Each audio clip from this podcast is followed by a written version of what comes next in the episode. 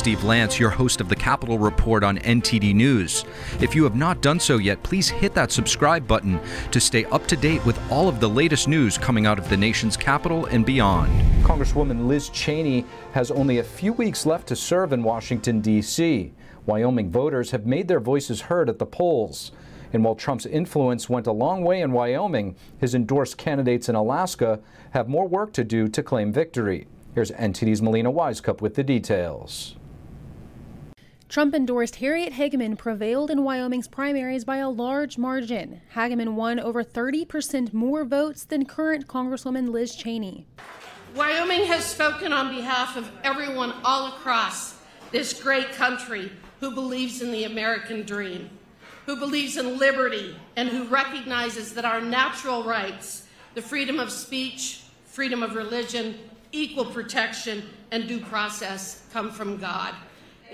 She's now up against Democrat candidate Lynnette Grey Bull. They'll compete for Wyoming's single seat in the U.S. House of Representatives, where Liz Cheney has only a few weeks left to serve. But she says she has bigger goals in mind. That I will do whatever it takes to ensure Donald Trump is never again anywhere near the Oval Office, and I mean it.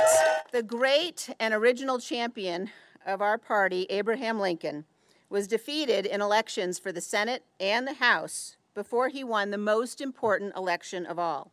The defeated Congresswoman is now considering a run for president in 2024. Trump, commenting on her loss on Truth Social, wrote, Now she can finally disappear into the depths of political oblivion, where I am sure she will be much happier than she is right now. Now, Congresswoman Liz Cheney is only one of two Republicans currently sitting on the January 6th Select Committee. Her and Congressman Adam Kinzinger, neither of which will be returning to Congress come next year. Now, what's interesting about last night's primaries with Cheney's loss, this now means that only two of the 10 Republicans who voted to impeach former President Donald Trump will be holding on to their House seats. That's Congressman Dan Newhouse and Congressman David Valadao. The other Congress members are leaving, four of which are retiring. The other four lost their primaries. Now, while Trump's endorsement is showing to hold ground in Wyoming, voters in Alaska are less convinced. Trump campaigned for Kelly Tshibaka to replace Alaska's Senator Lisa Murkowski. Both candidates will move on to the midterms because of Alaska's unique ranked choice voting system. Murkowski won around 2,000 more votes than Trump endorsed candidate Tshibaka. And so I hope that we do not become the party of one person. I hope that we do not become the party of Donald Trump. We need to be the party of those strong values as for Alaska's single House seat, the Democrats are favored to win. Moving on to the November election is Democrat Mary Peltola, who's leading by a few percentage points over Trump backed candidate Sarah Palin. Reporting in Washington, D.C., Melina Wisecup, NTD News. 92% of Trump endorsed candidates have won their primaries thus far. Here to assess the landslide victory for Trump backed candidate Harriet Hageman in Wyoming, we have Virginia candidate for Congress Leon Benjamin. Leon Benjamin, thank you so much for joining us on the Capitol Report. Hey, God bless you, Steve. Good to be good to be good to be back with you, man. Leon, a, a pretty decisive victory for former President Trump backed candidate uh, Harriet Hageman in Wyoming against incumbent Republican uh, Liz Cheney. What's your assessment there? Well, the handwriting was on the wall. Uh, I think the people are just fed up with uh, the establishment uh, and the and the RINO mentality, and it's, it's time to keep uh, the the MAGA train moving, uh, keep things fresh about bringing America back to its greatness again. And Liz Cheney uh, obviously had showed her hand that she did not want anything to do with making America first uh, but literally making America last. And so it was her it was her time to go. Leon, so of the 10 members of Congress um, who voted uh, to impeach the former president, only two have survived. Uh, four quit before they had even had to face the voters. Um, what does this story tell us? Do you think Trump is still a, a political force? Well, let, let, me tell you something. It's it's obvious right now that uh, President Donald Trump is leading the Republican Party, and it's it's going to be like that for some time. Uh, we we have to understand America is in a crisis right now, and only uh, through the vision of, of MAGA, uh, America First, are we going to get it back to its splendor and glory again? So uh, he, he is the leader of the Republican Party. No doubt about it, no question. Now, you have a race you're running in yourself in Virginia's 4th District. Uh, I'm sure you have your finger on the pulse of uh, what the voters are thinking and feeling. Is January 6th top of mind? And what are you hearing from uh, the people? Uh, it's it's it's getting very obvious. Uh, people don't want the high gas prices. They don't want the inflation through the roof. They don't want the illegal immigration. They don't want our children being told uh, that they are another sex. Uh, they don't want our parents being thrown out of school board meetings. It's obvious. Uh, the people want not not just uh, things to uh, be uh, different. They want things to get better, and they want they, they want the change that they know is going to make the money get back into their wallets, into their pocketbooks, and that's the way we see it. We're going to take that seat. My incumbent doesn't even want to debate me. He doesn't want to be seen in the room with me, and that's scary for the constituents of the fourth if your representative doesn't want to give and share his views so that the people can make an intelligent decision. I just want to bring it back uh, quickly to the, the race last night. Do you see the decisive margin that Cheney lost by, uh, given her large win when she did win two years ago, 73%, I believe it was, in her previous election, she won? Um, is this more of a referendum on the January 6th committee uh, than anything else? It's, it's the, the American people are not stupid, they're not dumb. They know something is not right and they are now making their voice heard at, at the polls. And and and if anyone else, uh, I guess, can can see this, surely, I mean, Liz Cheney should have saw this that the people, are, American people, are much smarter uh, than what they give gave them credit for, and they showed it last night. They showed it that look, we're done with it. Enough is enough. Let's get uh, America back to its greatness again. We've heard of this term, Trump derangement syndrome, often in jest, but it does seem that the former president has the ability to get under the skin of his uh, opponents. Why do you think that is? I, I think it's because of the mere fact that the establishment did not want things to get better. They want things to stay the same way. Uh, they, they, they didn't want America to be first.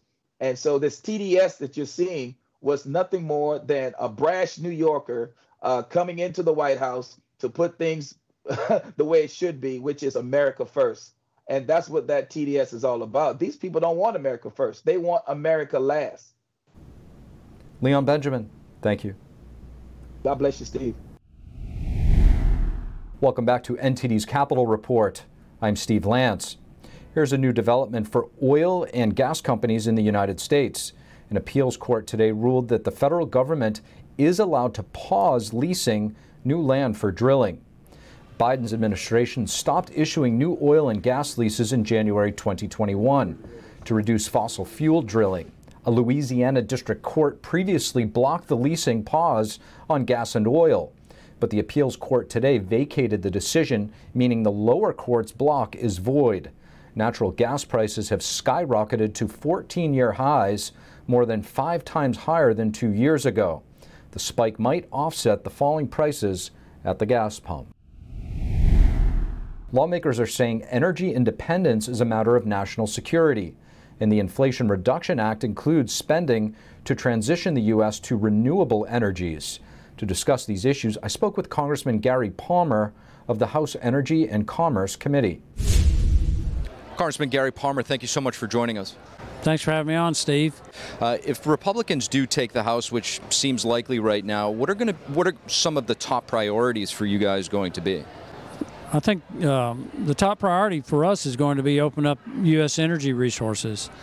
Uh, we were on the verge of achieving in energy independence, and uh, which is not only a huge economic issue uh, for American consumers, but it's also a national security issue as people in Europe are, are finding out now uh, in, in view of their dependence on Russia.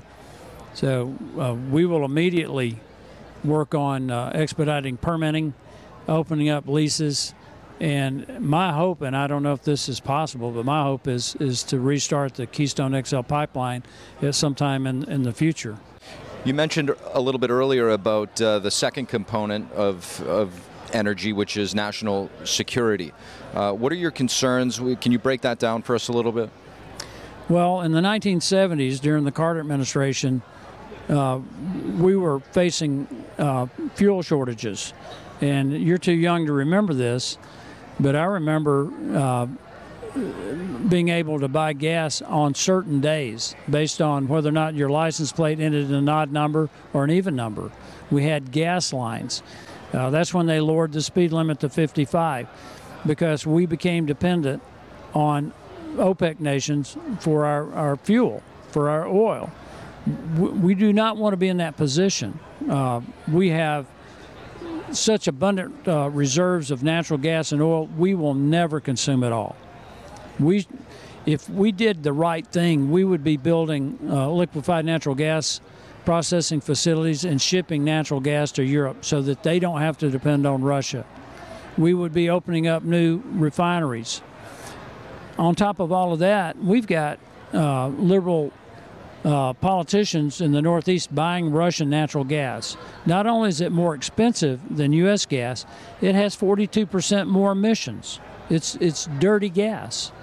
So, just in terms of national security, we should be in a position where we're providing uh, energy resources to our allies in Europe and around the world.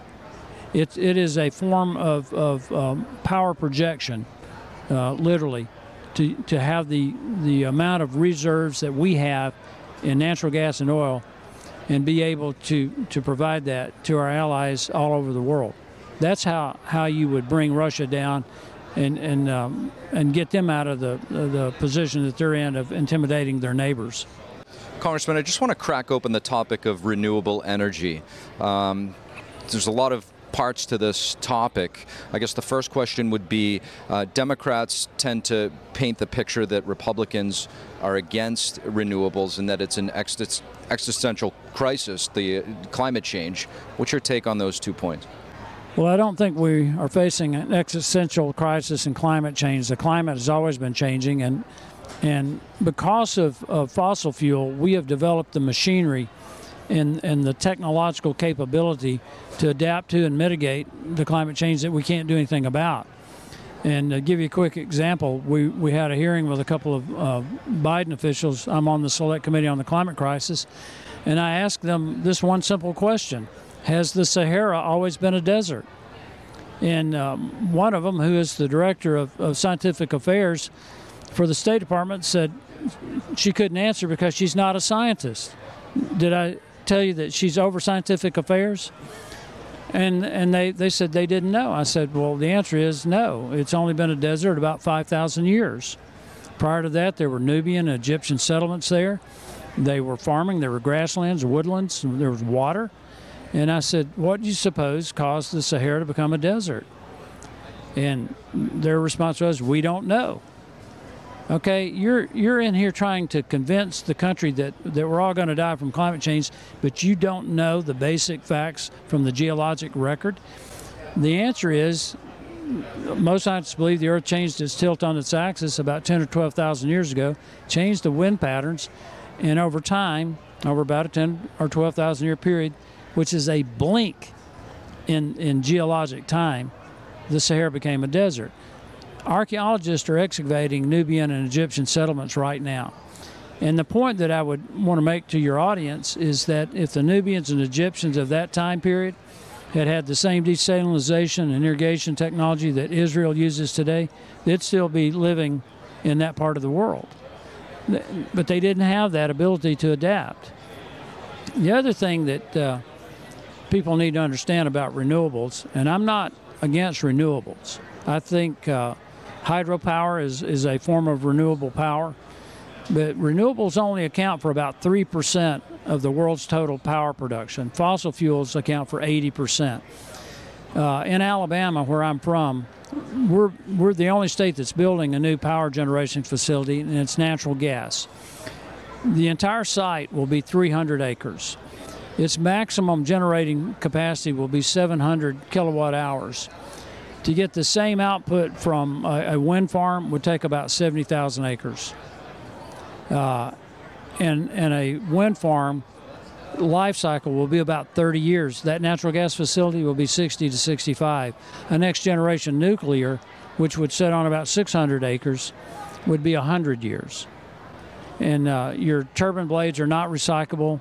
Your turbines start losing generating capacity after 10 years. Uh, same thing with your solar uh, farms. The solar panels are not recyclable, and we will be dependent on China for for the panels. It, it, it is not a sensible approach to, to providing the energy need, meeting the energy needs of the United States or the rest of the world for that matter. Congressman Gary Palmer, thank you. Thanks, Steve.